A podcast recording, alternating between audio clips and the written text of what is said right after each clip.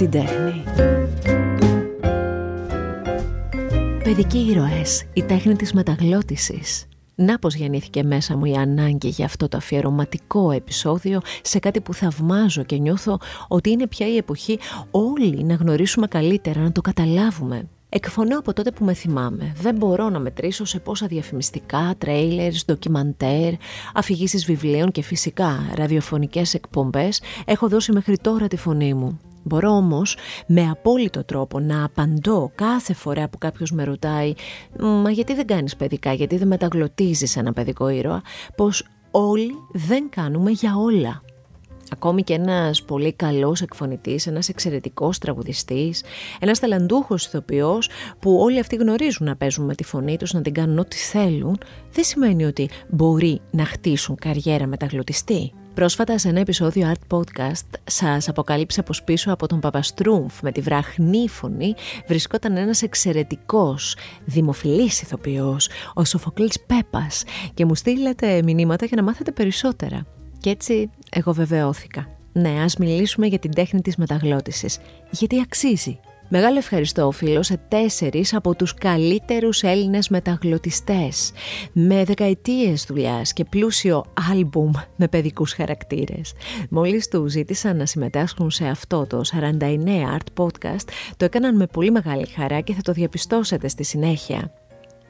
Η Σοφία Καψαμπέλη, η Τάνια Παλαιολόγου, ο Γιάννης Στεφόπουλος και ο Χρήστος Θάνος πρωταγωνιστούν και μαζί τους το lip sync θα καταλάβετε και πολύ αγαπημένοι παιδικοί ήρωες.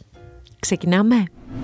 Με τη Σοφία Καψαμπέλη έχουμε μοιραστεί στούντιο ως εκφωνήτριες, έχουμε κάνει διαφημιστικά μαζί και με θυμάμαι να χαμογελάω σε κάθε της ατάκα. Έχει μια παιδικότητα, μια γλυκύτητα που σίγουρα αν μη τι άλλο θέλεις να την ακούσεις να διαβάζει ένα παραμύθι στο δικό σου παιδί ή ακόμα καλύτερα να ζωντανεύει τη μουλάν, τη στρουμφίτα μπροστά στα μάτια σου. Η επαφή της με αυτήν την ιδιαίτερη τέχνη μέσα από τα δικά της λόγια, η αγάπη της για τη μεταγλώτηση και οι αναμνήσεις της από εκείνες τις πρώτες φορές. Κάνω μεταγλώτηση εδώ και 27 ολόκληρα χρόνια και μόνο που το αναφέρω μου φαίνεται κάπως τρομακτικό η αλήθεια είναι τέλος πάντων η, η πρώτη πρώτη μου δουλειά ήταν η συμμετοχή μου στην ταινία Ποκαχόντας στο ρόλο της Νακόμα. Την έγραψα στο Sound Studio ε, υπό τις οδηγίες του Νίκου του Δεσποτίδη. Με είχε συστήσει εκεί η λατρεμένη Τζίνα η Κατσίπη. Λοιπόν, ε, θα ήθελα να πω για αυτή την πρώτη μου εμπειρία κατά την οποία κατάλαβα ότι μάλλον με αυτή την κυρία που λέγεται μεταγλώτηση θα έχουμε πολύ στενές επαφές. Πάω λοιπόν εκεί, θυμάμαι ότι είχα εγγραφεί στις 10 το πρωί. Εννοείται ότι ήμουν εκεί από τις 9.30-10 παρά, πολύ πολύ αγχωμένη, εν πάση περιπτώσει, ούτε ήξερα τι πάει να πει μικρόφωνο, ε, τι σημαίνει booth, ε, lip sync, τι, τίποτα, τίποτα, τίποτα, τίποτα απολύτως. Μπαίνω λοιπόν μέσα, μου δείχνουν το καρτούν, μου λένε αυτός είναι ο ρόλος σου, εντάξει θα το βλέπεις, θα μιλάς, θα διαβάζεις, εντάξει πάμε. Μάλιστα, ε, τι εντάξει πάμε, δεν κατάλαβα τίποτα, δεν το είπα φυσικά. Βάζω τα ακουστικά και αρχίζω και μπαίνω στο μαγικό αυτό χώρο. Θυμάμαι ότι Τελείωσα το ρόλο, έγραψα έως τις 2 το μεσημέρι, από, το, από τις 10 το πρωί έως τις 2 το μεσημέρι, χωρίς κανένα διάλειμμα, αφού μου είπανε μήπως θέλεις να πας, τουαλέτα, λίγο νερό κάτι, όχι όχι τίποτα, ήμουνα καρφωμένη στο σημείο που μου είχαν πει μη τυχόν και κάνω κανένα λάθος, μη τυχόν και έχω λάθος απόσταση και όλα αυτά. Ειλικρινά ήταν κάτι ε, στο οποίο όσο πιο πολύ έγραφα τόσο πιο πολύ αισθανόμουν ότι του ταιριάζω και μου ταιριάζει. Τέλος πάντων τελειώνει η ηχογράφηση, βγαίνω έξω και μου λέει εκεί ε, μια κοπέλα υπεύθυνη της παραγωγής, ποτέ δεν κατάλαβα, δεν έμαθα ή και να μου είπε δεν άκουγα. Μου λέει σας ευχαριστούμε πάρα πολύ, ε, πήγε πάρα πολύ καλά η εγγραφή. Πόσα χρόνια ασχολείστε με τη μεταγλώτηση; Το λέω και σκηνούμε τώρα λίγο. Τέλος πάντων, ε, και της λέω, ήταν η πρώτη φορά που έκανα. Ε, εντάξει. εκεί ε, βεβαιώθηκα πια ότι εδώ είμαστε. Γιατί λοιπόν εγώ αγαπάω αυτή τη δουλειά; Για πάρα πολλά πράγματα. Καταρχάς επειδή σε βοηθάει να διατηρείς την παιδικότητά σου γιατί κάθε φορά υπάρχει μία διαφορετική πρόκληση που πρέπει να την αντιμετωπίσεις με μοναδικό όπλο τη φωνή σου, κάτι πολύ ενδιαφέρον και δημιουργικό, γιατί γενικώ αγαπάω όλη αυτή τη δουλειά που γίνεται στο στούντιο. Αγαπάω δηλαδή τους ανθρώπους ε, που συνεργάζομαι. Αισθάνομαι ότι είναι η, φυσική μου θέση είναι αυτή μπροστά στο μικρόφωνο. Αγαπάω τους ήρωες τους οποίους υποδίωμαι, ταυτίζομαι μαζί τους. Ε, μου έχει τύχει να γράφω από τις 10 το πρωί ως τις 10 το βράδυ και να μην έχω καταλάβει τίποτα. Να, να φύγω δηλαδή πετώντας από εκεί με τόσο καλή διάθεση. Η αλήθεια είναι ότι αν, αν αγαπάς τη μεταγλώτηση δεν τη βλέπεις ως δουλειά αλλά μόνο ως ευχαρίστηση. Αισθάνομαι πολύ τυχερή που ανήκω σε αυτό το χώρο γιατί έχω περίεργο αυτό να το λέει κάποιος αλλά η αλήθεια είναι ότι έχω να θυμάμαι μόνο καλές στιγμές και άσχημες στιγμές έχω να θυμάμαι εντάξει υπό την έννοια ότι μπορεί να ήμουν πάρα πολύ αγχωμένη ή να αντιμετώπιζα μεγάλη δυσκολία σε σχέση με κάποιο ρόλο.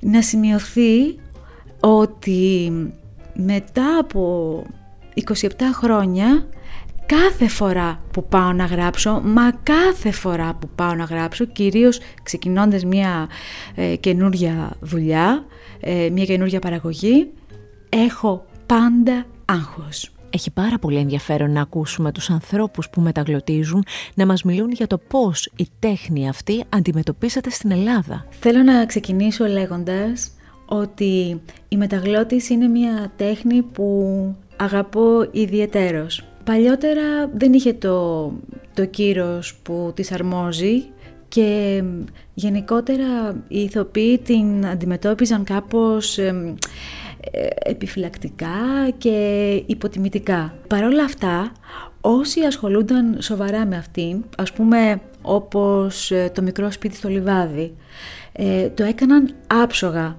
με αποτέλεσμα ακόμα και σήμερα να μπορεί να το παρακολουθεί κάποιος όχι μόνο με άνεση, αλλά και με μεγάλη ευχαρίστηση. Στις μέρες μας, ευτυχώς, αντιμετωπίζεται με μεγαλύτερο σεβασμό και από τους ηθοποιούς και από το κοινό. Είναι βεβαίως πολύ πιο απαιτητικές οι παραγωγές και γίνεται μια πιο προσεκτική και αναλυτική δουλειά. Αυτό το αναφέρω και από το ρόλο μου ως σκηνοθέτριας, πια, εσείως, μετά από τόσο καιρό και αυτό λοιπόν που έχω να τονίσω γιατί ίσως έχει παρερμηνευτεί λιγάκι η τέχνη αυτή είναι ότι απαιτείται να έχεις μία πολύ ιδιαίτερη τεχνική. Γιατί αυτό, γιατί ε, ακούς, βλέπεις και διαβάζεις Ταυτόχρονα, προσέχοντας παράλληλα να κρατάς τη σωστή απόσταση από το μικρόφωνο, να μην κουνιέσαι για να μην περάσει στο μικρόφωνο ας πούμε κάποιος ε, ε, ήχος που δεν πρέπει, να έχεις ε, σωστή άρθρωση και να έχεις την απαιτούμενη ενέργεια και συγκέντρωση. Κακά τα ψέματα δεν μπορούν όλοι να κάνουν τα πάντα. Ε, άρα δεν μπορεί οποιοδήποτε να κάνει μεταγλώτηση, ε, όπως δεν μπορεί οποιοδήποτε να κάνει ραδιόφωνο ή τηλεόραση και ούτω καθεξής. Είναι μία εξειδικευμένη τέχνη, η τέχνη της μεταγλώτησης. Κάθε μεταγλωτιστής έχει κάποιον ή κάποιους ρόλους που αγαπάει πιο πολύ από τους υπόλοιπους. Έχει επίσης και κάποια περιστατικά που έχει ζήσει μέσα στα booth των εκφωνήσεων, τα οποία μένουν στο μυαλό για πολλά πολλά χρόνια. Γενικότερα αγαπάω όλους τους ρόλους τους οποίους υποδίωμαι, ε, γιατί διαφορετικά δεν μπορώ να κάνω τη δουλειά μου. Δηλαδή αν δεν μπορώ να συμπαθήσω κάποιο ρόλο, πώς θα καταφέρω να ταυτιστώ μαζί του; Δεν γίνεται. Οπότε όλοι είναι αγαπημένοι, άλλοι πιο πολύ, άλλοι πιο λίγο. Έχω ένα ρόλο που τον αγαπώ ιδιαιτέρως, όχι μόνο έναν, αλλά τέλος πάντων αυτός μου έρχεται τώρα στο μυαλό. Είναι η Χέλγα από το Hey Arnold. Η Χέλγα είναι ένα κορίτσι από οικογένεια μεταναστών που ζει στην Αμερική κρυφά ερωτευμένη με τον Άρνολντ. Λίγο ασχημούλα, αλλά πολύ πολύ γλυκιά και τρυφερή που όποτε τον βλέπει ε, είναι μαζί του πολύ απότομη και απόμακρη ε, και επιθετική ακριβώς για να κρύψει τον έρωτα που τρέφει για αυτόν και όταν είναι μόνη της στο δωμάτιό της που τον σκέφτεται είναι μια σκέτη γλύκα. Α, πόσο πολύ σε αγαπώ Άρνολτ. Είσαι όλη μου η ζωή. Μακάρι να ήξερες τι αισθάνομαι εγώ για σένα. Ε, κάπως έτσι την έκανα. Ενώ όταν βρίσκονται μαζί στο σχολείο, στο δρόμο που παίζουν Ε, Άρνολτ, παράτα με, φύγε από εκεί, μπουμπουνοκέφαλε. Έχει αυτή τη συμπεριφορά. Δεν ξέρω γιατί, αλλά αυτός ο, αυτός ο ρόλος ε, μου ήταν ιδιαίτερος συμπαθής, μου είναι, παραμένει, ε, να μου είναι ιδιαίτερος συμπαθής, ε, ίσως γιατί αντιπροσωπεύει έτσι και μια ολόκληρη γενιά κοριτσιών που όταν θέλαμε κάποιον ήμασταν απέναντι του κάπως, αλλά όταν ήμασταν μόνες μας ήμασταν διαφορετικά. Ναι, ε, μπορεί έτσι να εξηγείται. Παρόλα αυτά, πολύ μεγάλη πέραση, τώρα έτσι που είναι πιο πρόσφατο, έχει ο George που υποδίωμε στη Μπέπα, που μου το ζητάνε κυρίως μαμάδες ε, για τα μικρά τους τα παιδάκια, γιατί αυτός είναι πολύ πιο χνουδάτος, είναι δεινόσαυρος. Δεν λέει καν τωρό. Αυτές είναι οι λέξεις που λέει το δεινόσαυρος και γενικώς γελάει και κλαίει. Αυτά. Και ένα αστείο περιστατικό που όμως δεν θα σας φανεί αστείο. Θα φανεί αστείο σε κάποιους που έχουν ζήσει κάτι ανάλογο. Εννοώ ότι έγινε εν ώρα παραγωγής, τελείωνα μία σαπουνόπερα ε, με σκηνοθέτη τον Βασίλη τον Καΐλα, ναι αυτόν που, αυτόν που όλοι γνωρίζουμε και αγαπάμε, ε, που έχω συνεργαστεί πάρα πολύ μαζί του και με έχει μάθει πάρα πολλά πράγματα. Ε, όχι μόνο ε, επαγγελματικά, κυρίως και πρωτίστως στο θέμα του ήθους. Εν πάση περιπτώσει, ε, γράφουμε λοιπόν ε, ένα τελευταίο επεισόδιο, επί της ουσίας τελευταία τάκα τελευταίου επεισοδίου μιας ε, σειράς μεγάλης. Και για κάποιο λόγο τώρα δεν ξέρω, θες ε, η κούραση, ε, θες η χαρά που τελειώνει επιτέλους. Όλα αυτά κάτι μου φαίνεται με ένα αστείο. Ε, δεν είναι και πολύ δύσκολο εμένα να μου φανεί κάτι αστείο. Κυνηγώ το, το γέλιο, το επιζητώ. Δεν υπάρχει λοιπόν καμία περίπτωση να πω μία ατάκα για να τελειώσουμε.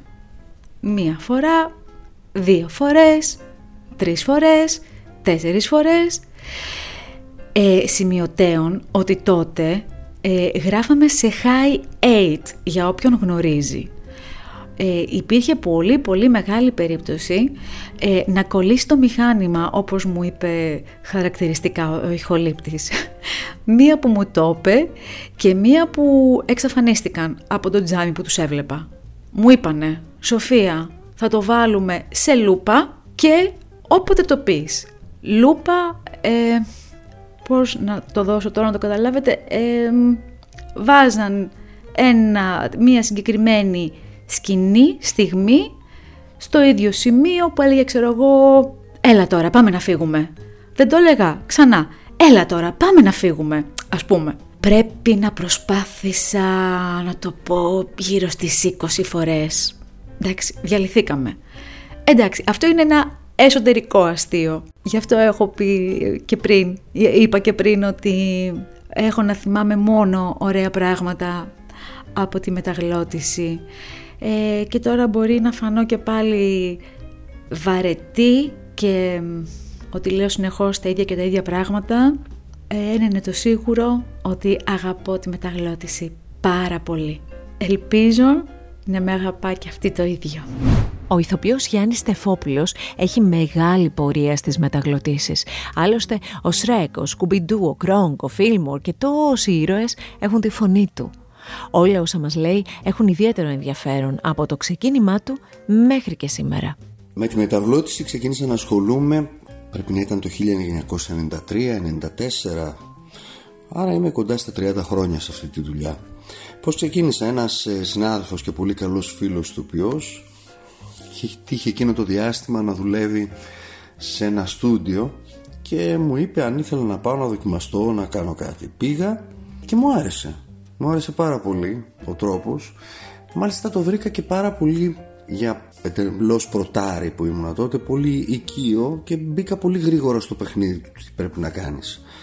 Ναι, θεωρώ ότι η μεταγλώτηση είναι μια τέχνη. Όταν λέμε τέχνη δεν ε, εννοούμε μία από τις, μεγάλες, από τις τέχνες όπως λέμε ζωγραφική και τέτοια είναι μια τέχνη δηλαδή είναι μια δουλειά τεχνίτη. Φυσικά πρέπει να είσαι ηθοποιός φυσικά πρέπει να είσαι καλός ηθοποιός φυσικά πρέπει να έχεις αντίληψη σε αυτό που κάνεις.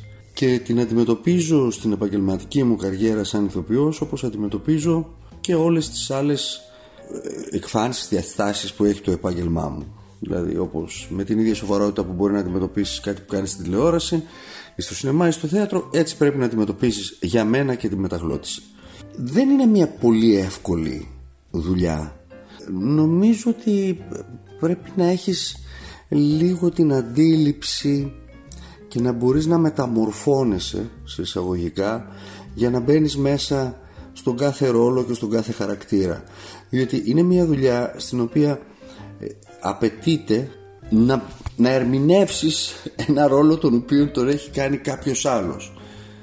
Δηλαδή δεν είναι πρωτογενής παραγωγή ας το πούμε έτσι. Δηλαδή όταν μιλάς πάνω σε ένα ρόλο μιλάς πάνω σε έναν άλλο ηθοποιό ο οποίος ήδη έχει ερμηνεύσει το ρόλο άρα πρέπει τα πατήματά σου να μπορέσεις να μπεις στα παπούτσια του. Στα παπούτσια του ρόλου αλλά και του ηθοποιού που τον κάνει. Να καταλάβεις τον τρόπο με τον οποίο τον ερμηνεύει. Έχει ενδιαφέρον, πολύ ενδιαφέρον απλά θέλω να τονίσω ένα πράγμα για τη μεταγλώτηση. Θεωρώ ότι η δουλειά που γίνεται στην Ελλάδα από τους ηθοποιούς μετά το 2000 είναι πάρα πολύ καλή. Αυτό που πρέπει να προσέξουμε ιδιαίτερα είναι ότι την ίδια βαρύτητα πρέπει να δίνουν σε αυτή τη δουλειά και τα στούντιο και οι ηθοποιοί και οι σκηνοθέτες και όλοι μας γιατί είναι μια δουλειά η οποία επειδή απευθύνεται κατά κύριο λόγο στην Ελλάδα αυτό έτσι γιατί στο εξωτερικό μεταγλωτισμένα είναι τα πάντα αλλά επειδή απευθύνεται σε παιδιά θα πρέπει οι δουλειές να έχουν τη δυνατότητα να έχουν το χρόνο που χρειάζονται για να είναι όσο πιο πολύ προσεγμένες γίνεται αυτό το έχουμε καταφέρει πιο πολύ στις ταινίες.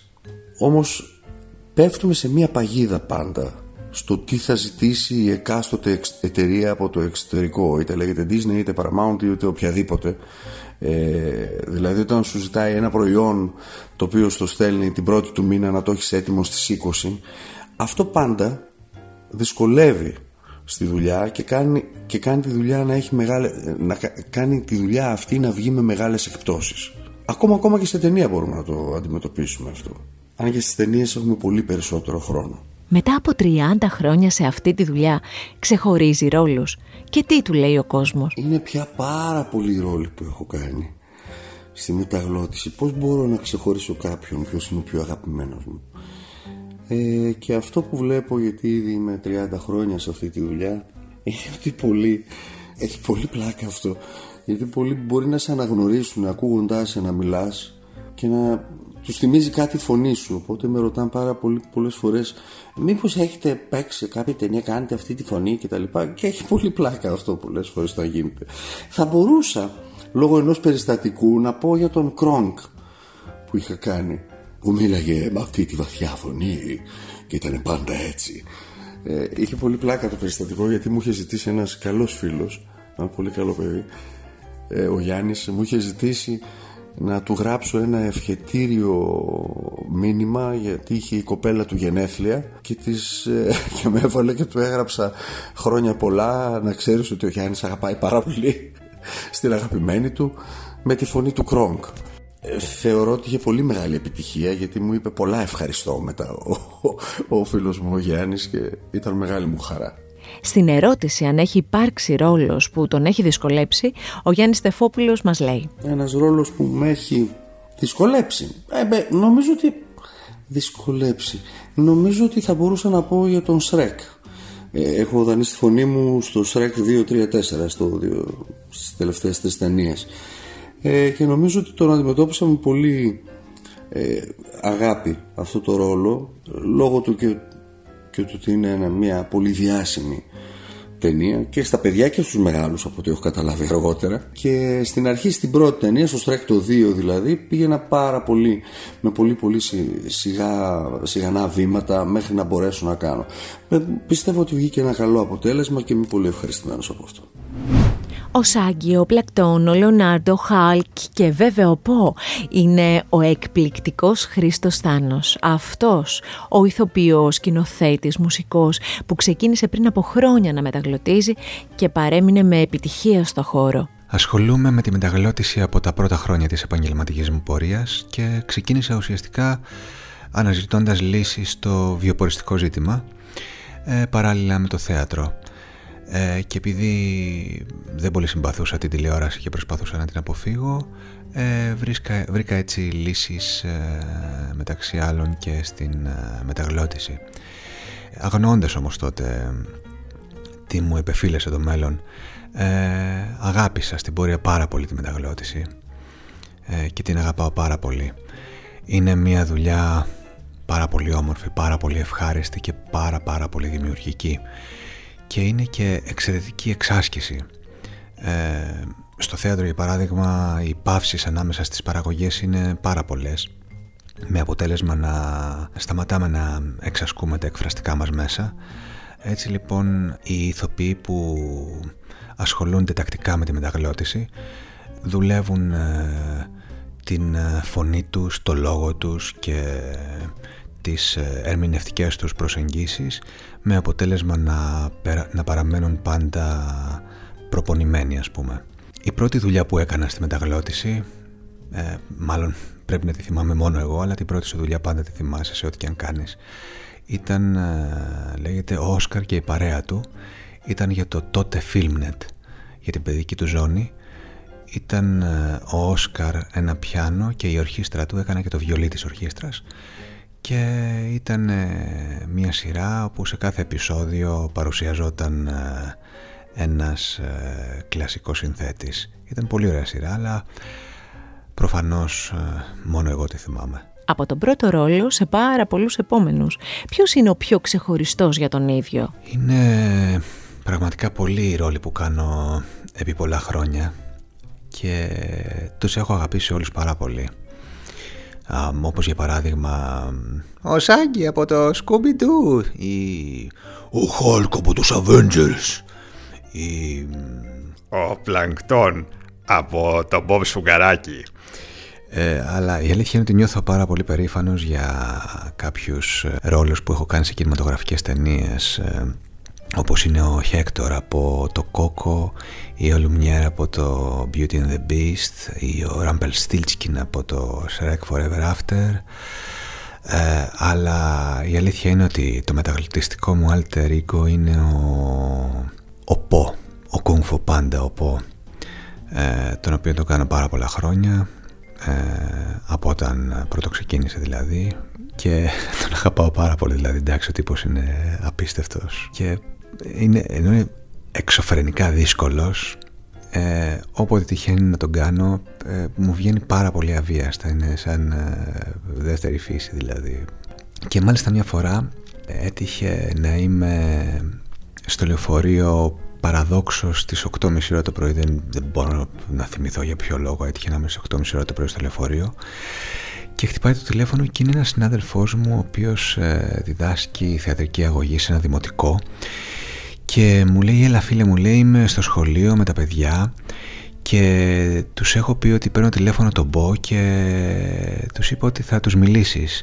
Έλα μίλα λίγο ως πω και εγώ μένω τώρα δεν τα κάνω μεταξύ αυτά είμαι και στο λεωφορείο αισθάνομαι τελείως αμήχανα.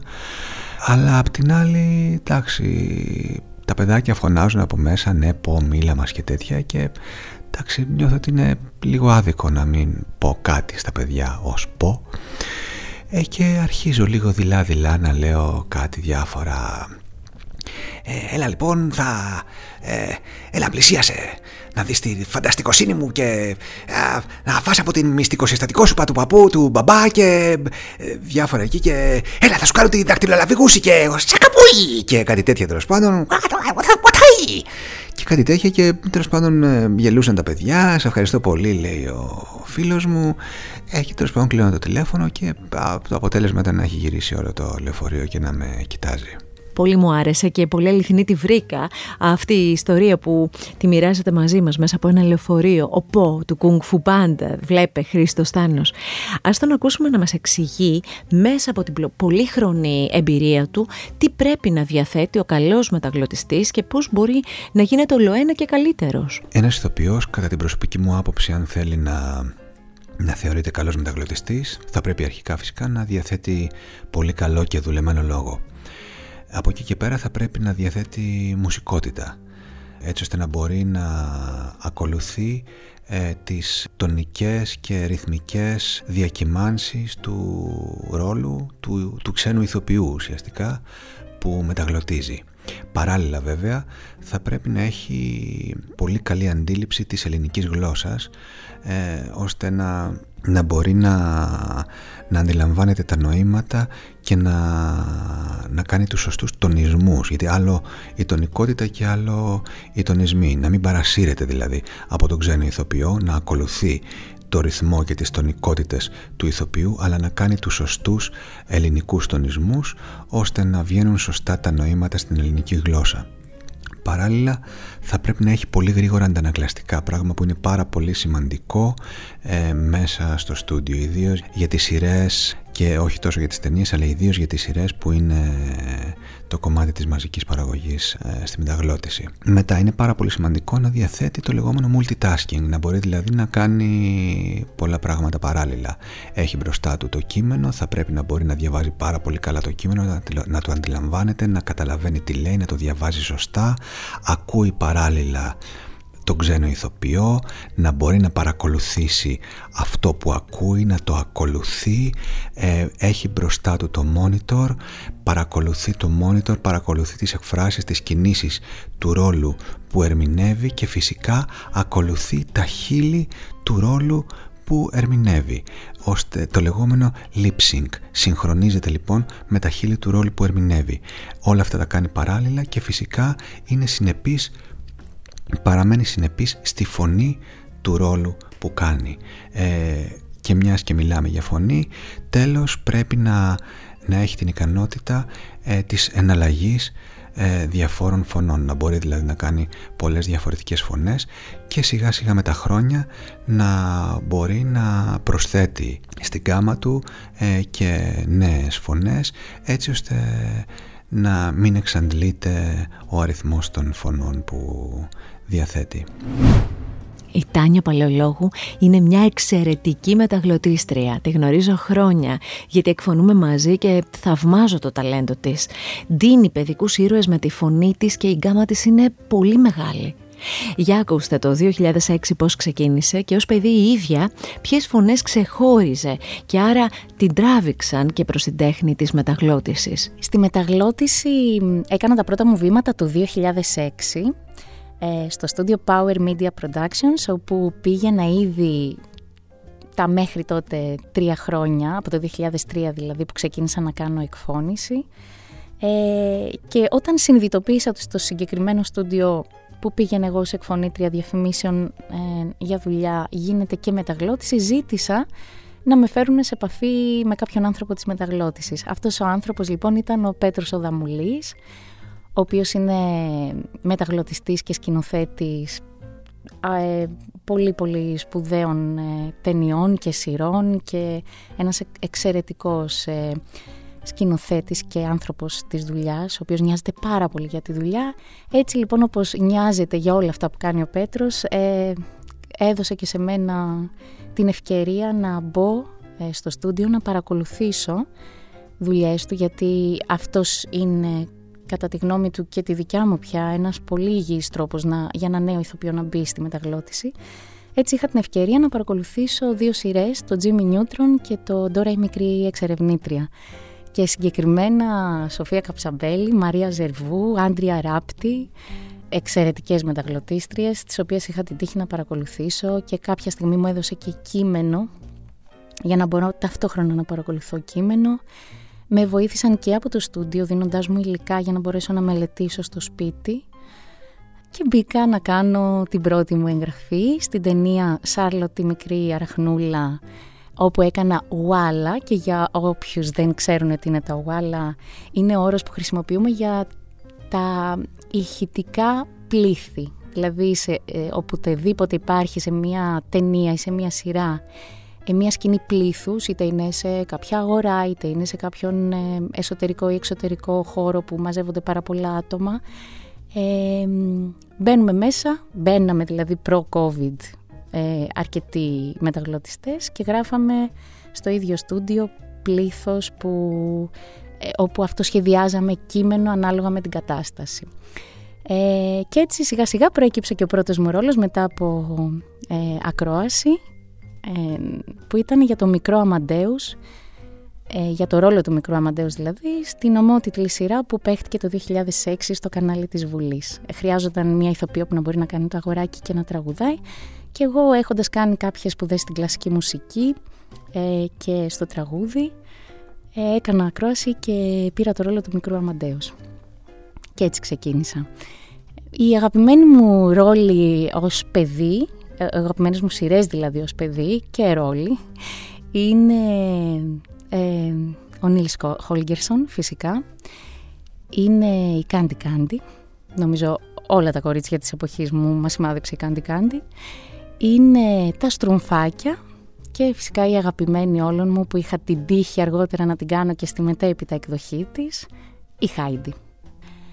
Οι φωνές λοιπόν που θυμάμαι να μου είχαν κάνει πάρα πάρα πολύ εντύπωση όταν ήμουν παιδί και έτσι να να έχω την επιθυμία να τις φαντάζομαι, να τις ακούω στα αυτιά μου ακόμα και όταν δεν έβλεπα τη, τις σειρές.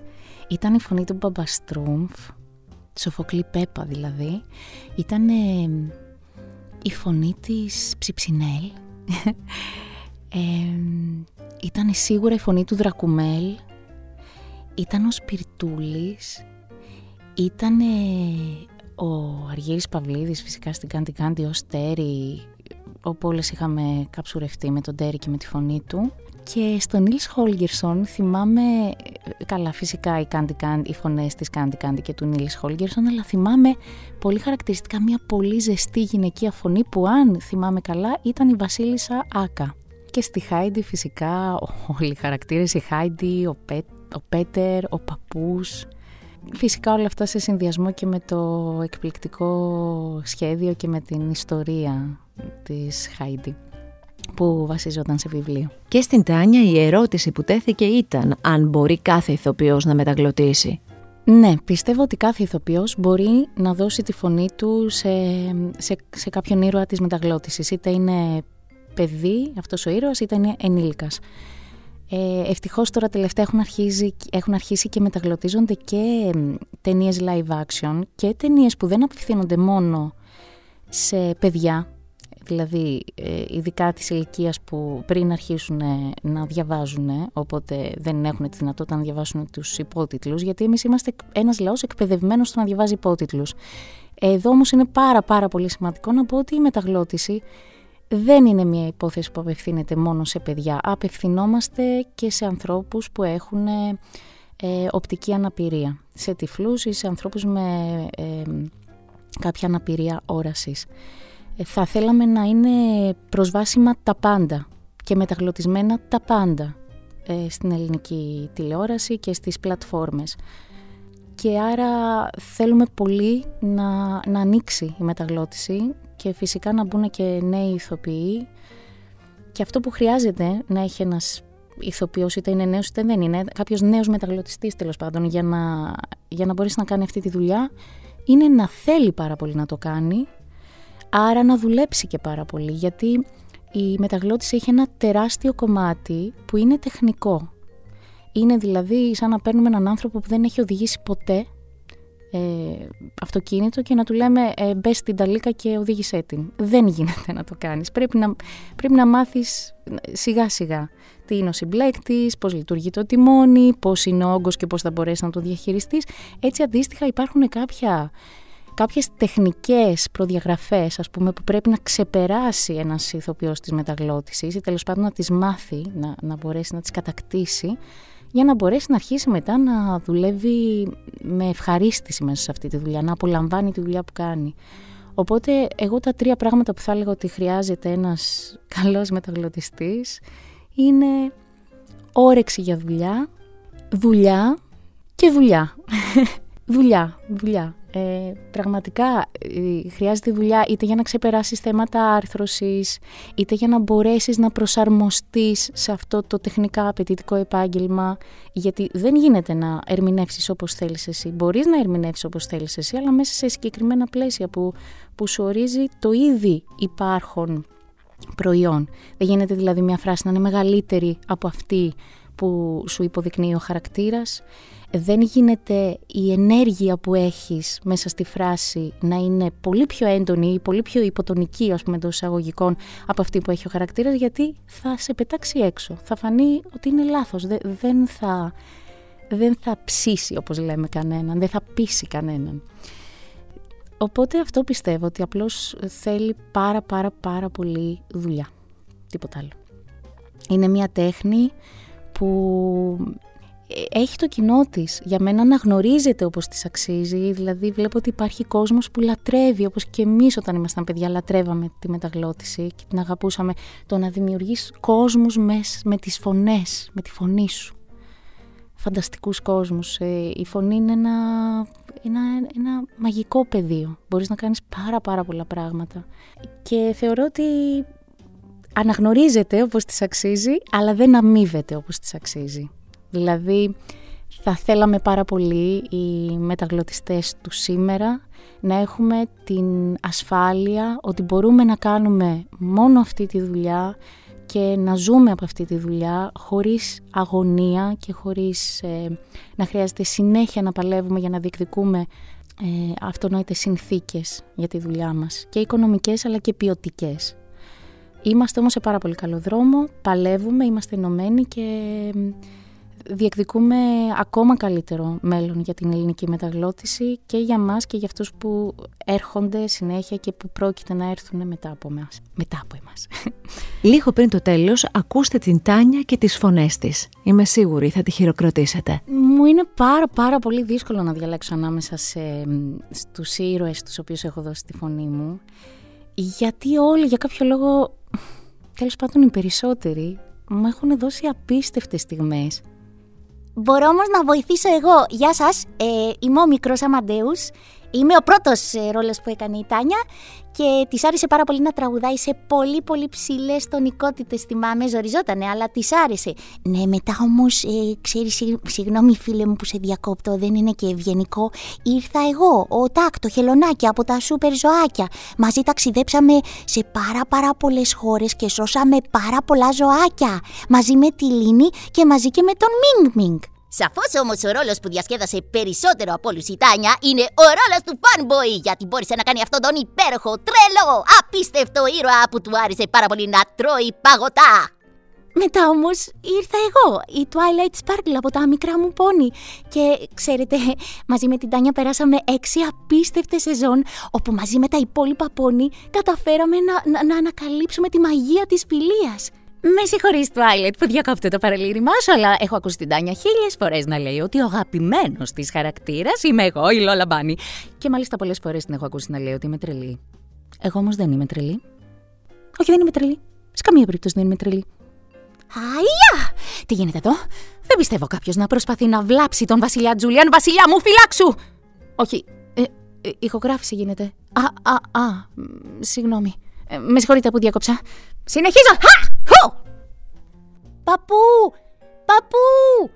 Έλα να πεις και εσύ ποιος είναι ο αγαπημένος ρόλος της Τάνιας. Έλα, έλα! Τι κάνεις; Αρμέγεις στις κατσίκες, περίμενε, έρχομαι, έρχομαι. Α, ναι και ο Πέτερ, Πέτερ, γεια. Ε, Εγώ είμαι ο αγαπημένος ρόλος της Τάνιας, εννοείται. Να μην ξεχάσουμε όμως να πληροφορήσουμε τους αγαπητούς ακροατές μας ότι ένας από τους αγαπημένους ρόλους της Τάνιας ήταν και ο Πόπο από το ΜΟΥΚ. Γιατί πριν γίνει η σειρά ήταν ένα βιβλίο που της άρεσε πάρα πολύ να διαβάζεις στα παιδιά της. Και φυσικά είμαι πάρα, πάρα, πάρα πολύ τυχερή που μπόρεσα να ζωντανέψω στο ελληνικό κοινό μέσα από τη φωνή της Τάνιας και φυσικά από τη φωνή της Στεφανίας, της αγαπημένης φίλης της Τάνιας. Μαζί κάναμε τη Σίμερ, δηλαδή εμένα και τη Σάιν. Από το Σίμερ και Σάιν. Είμαι ο Kid Cosmic και ήρθα εδώ πέρα για να σώσω τον κόσμο, για να σώσω το γαλαξία. Ε, ε, με συγχωρείτε, μάλλον κάνετε κάτι διαφορετικό εδώ πέρα εγώ να την κάνω.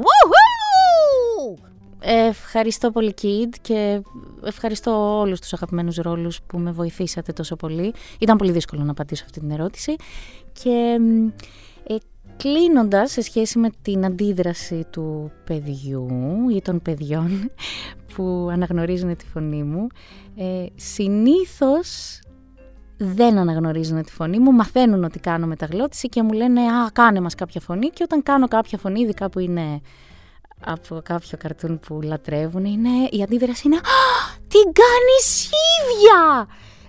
Και γελάω πάρα πολύ με αυτό. Το τι κάνεις ίδια είναι φανταστικό. Πολλές φορές έχω μιλήσει και τηλεφωνικά φυσικά με παιδιά, ε, όπου συνήθως απλώς πέφτουν σε αφασία και δεν μιλάνε καθόλου, γιατί δεν μπορούν να πιστέψουν ότι ακούνε αυτό που ακούνε. Ε, αλλά αυτό που μου είχε κάνει πολύ πολύ πολύ μεγάλη εντύπωση ήταν ένα περιστατικό που έπαιζα σε παράσταση και συγκεκριμένα το πιο δυνατός και από το Σούπερμαν στο Σύγχρονο Θέατρο Αθήνας και στο τέλος μου είπανε Τάνια θέλει να σε δει ένα, μια κοπέλα. Ήταν νομίζω ένα κορίτσι από πρώτη ή δευτέρα γυμνασίου και έρχεται και μου λέει «Γεια σας εσείς είστε που κάνετε τη Λόρη και τη Λουάν στο The Loud House» και λέω «Ναι πώς είναι δυνατό να το κατάλαβες, γιατί στην παράσταση έκανα μια μαμά, καμία σχέση δηλαδή με τις φωνές της Λόρη και της Λουάν στο Loud House. Και μου λέει, το κατάλαβα από τη φωνή σας. Της λέω, μάλλον έχεις απίστευτο αυτή που έκανες αυτή τη σύνδεση. Κατάλαβε τη χρειά δηλαδή της φωνής και πρέπει οπωσδήποτε να ασχοληθείς με κάτι που έχει να κάνει με τον ήχο. Δεν ξέρω τι είναι αυτό.